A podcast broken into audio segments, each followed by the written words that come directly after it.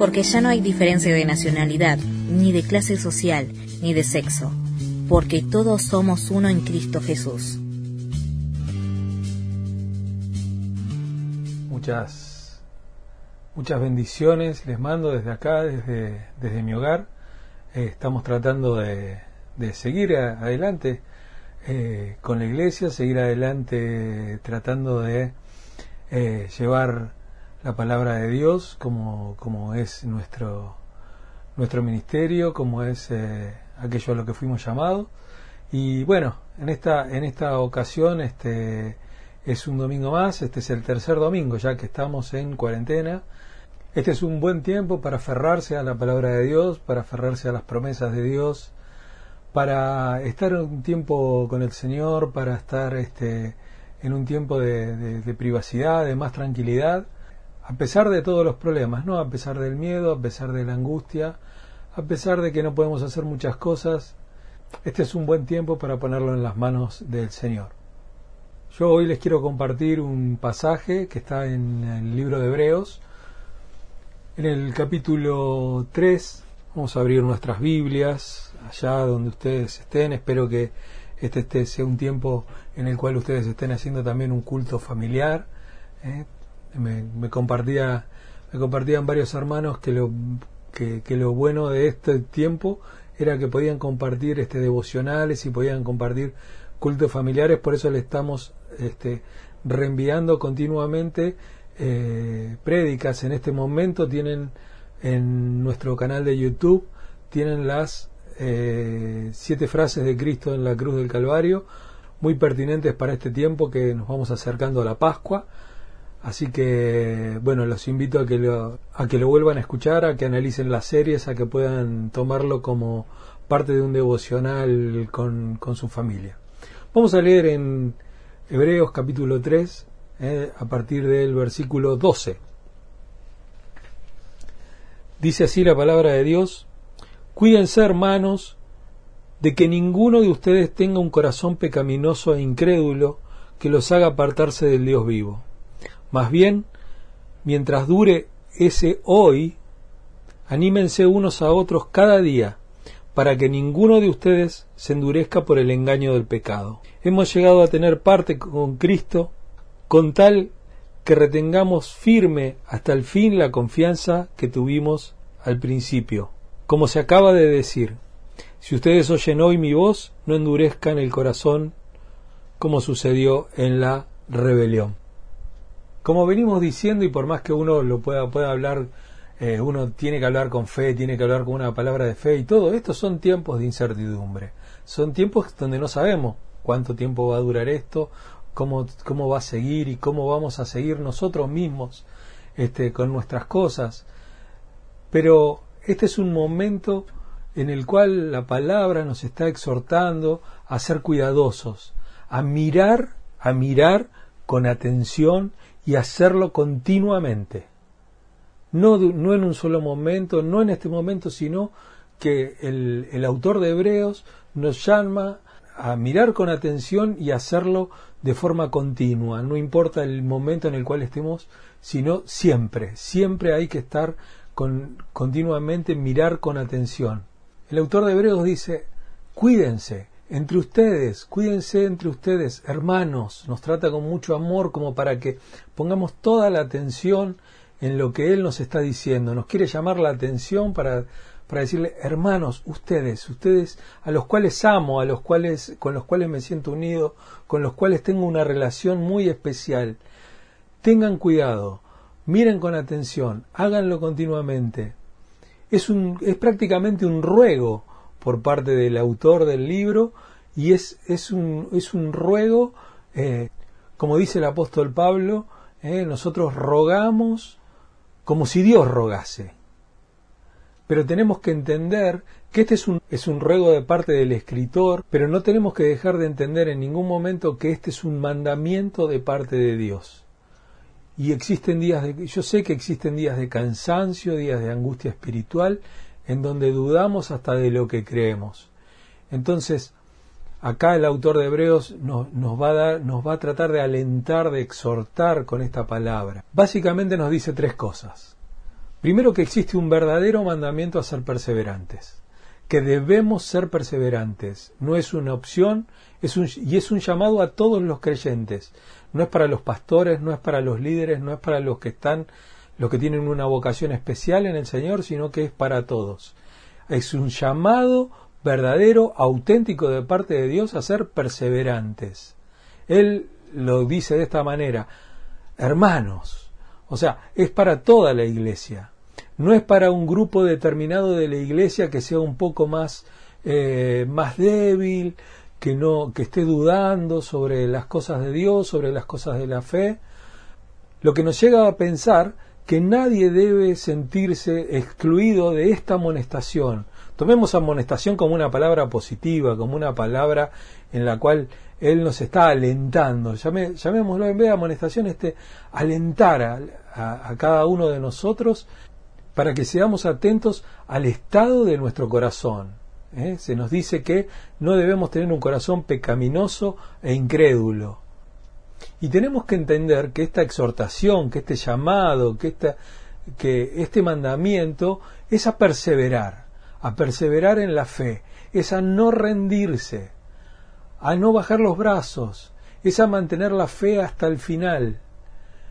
Por eso nos avisa de que es peligroso no tener cuidado, que es peligroso no tener cuidado, que es peligroso no estar atentos, ¿Por qué? Porque nuestro corazón puede llegar a volverse malvado.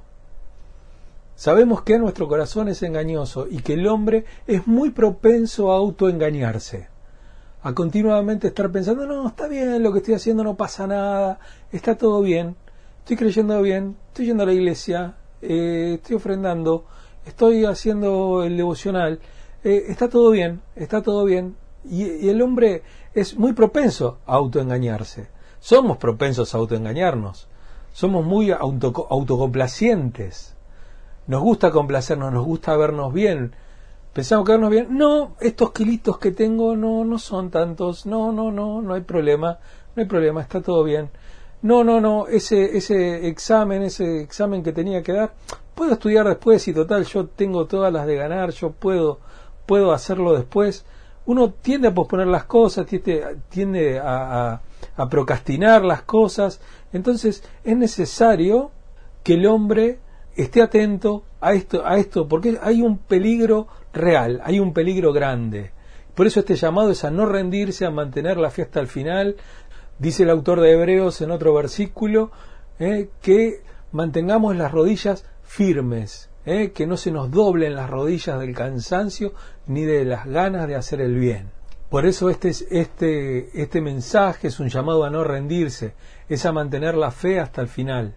Nos avisa ese peligro real que podemos, que nuestro corazón se puede volver malvado, que puede ser incrédulo y que te termina apartando de Dios eso.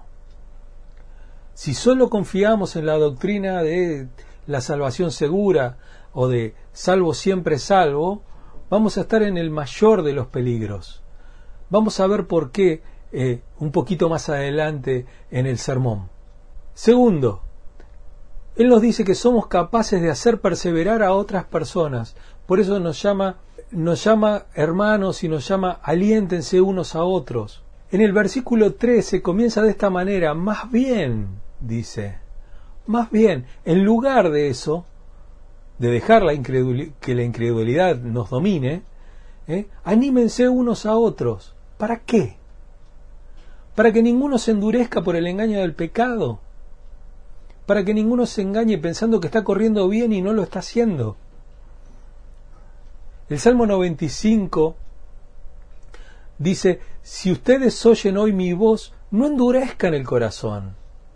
Hay veces en que hay que tener muchísimo cuidado. Si hacemos lo contrario, pero ojo de la manera en la que hacemos las cosas, ojo en la manera en que eh, exhortamos a los demás, si, lo, si nos ponemos en legalistas, si nos ponemos en juzgar a las personas, podemos llegar a producir todo lo contrario en las personas, podemos llegar a producir cansancio espiritual, desaliento, incluso generamos un sentimiento de culpabilidad continuo que siempre termina en una angustia espiritual y eso es terrible para aquel, para aquel que cree en Dios. es terrible para aquel que va, está caminando bien. Por eso necesitamos hacer cadenas de ánimos, ¿eh? para no dejar de creer, porque dejar de creer es volverse malvado.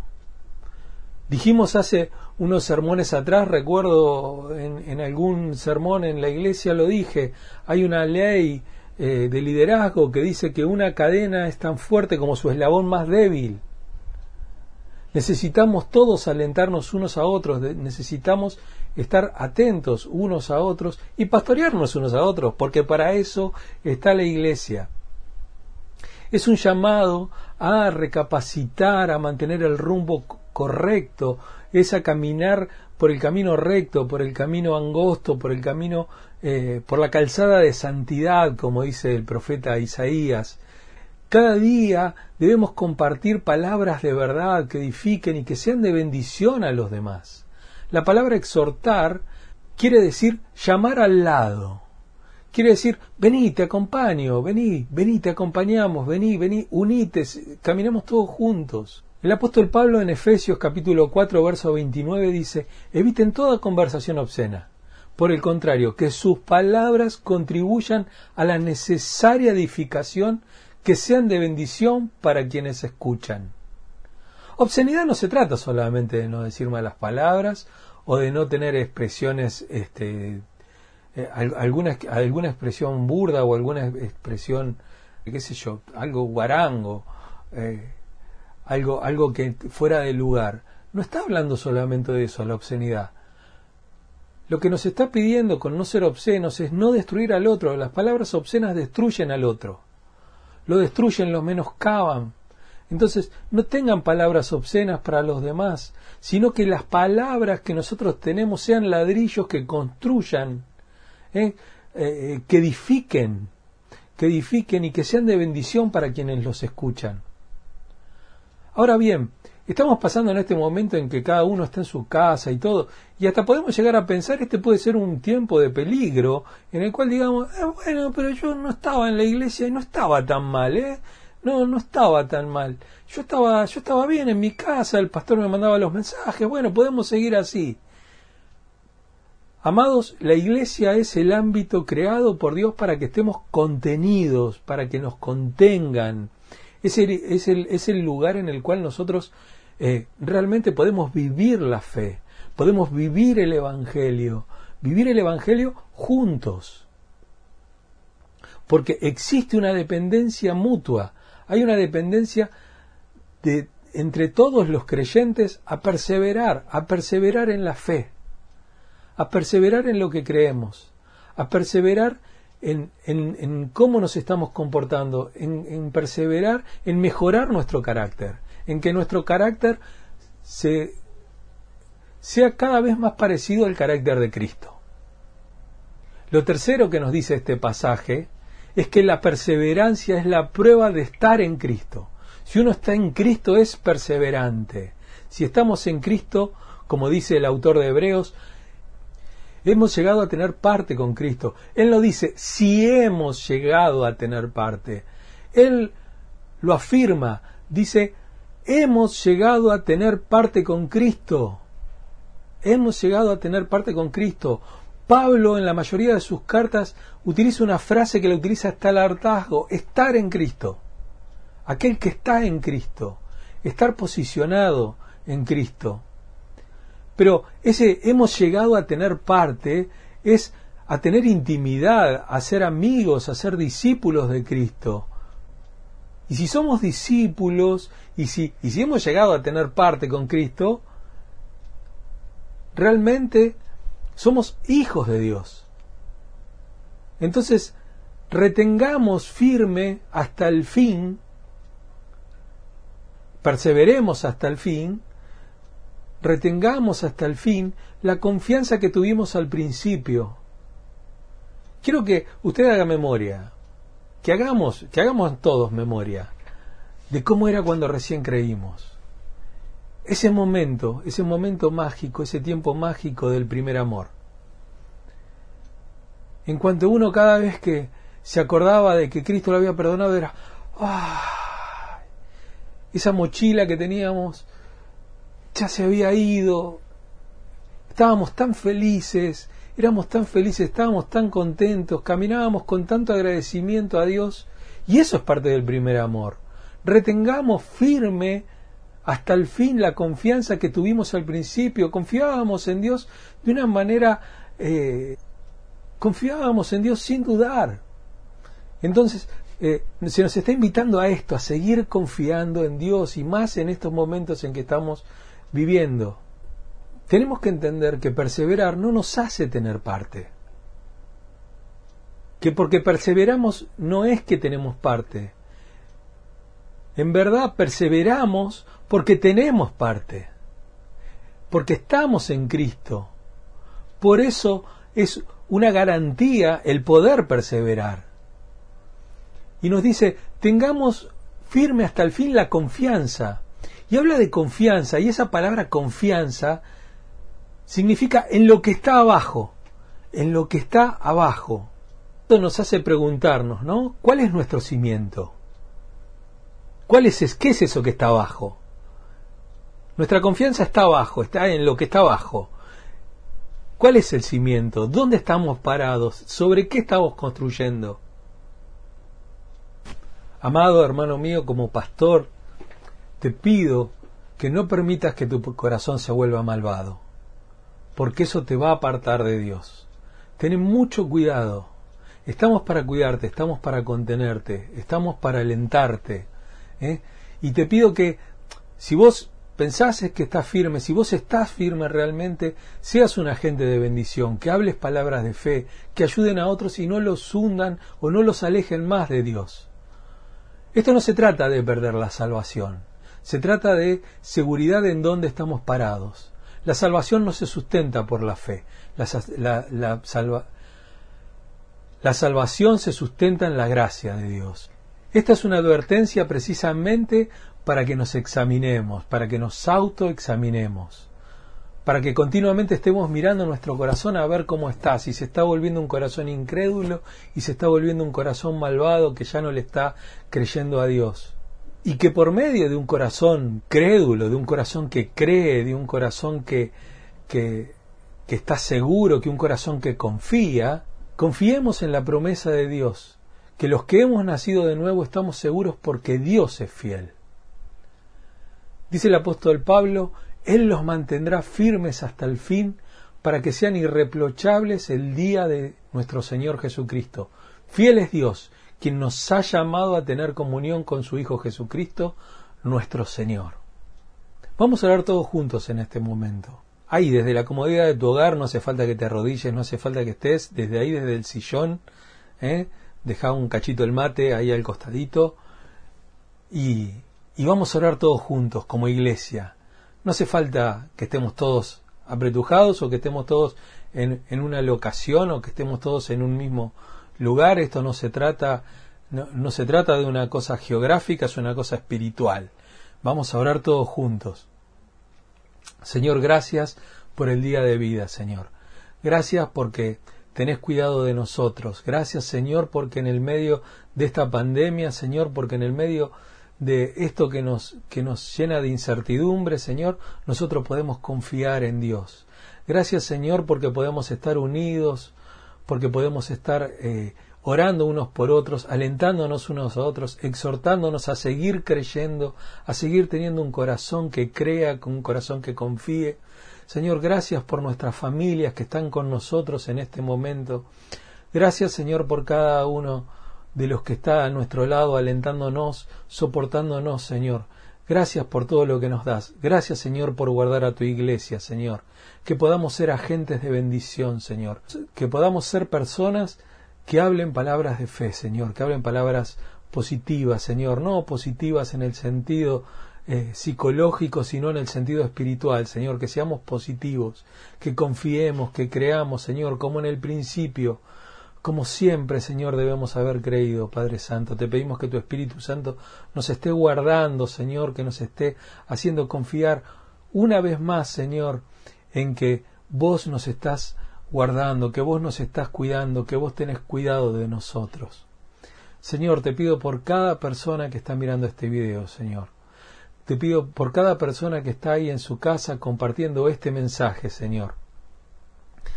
Te pido, Padre Santo, que selles esto en su corazón, Señor, y que sea un tiempo de autoevaluación, Señor, para que podamos ver cómo está nuestro corazón, Señor. Te damos gracias, Padre, por todo lo que nos das. En el nombre de Jesús. Amén y amén.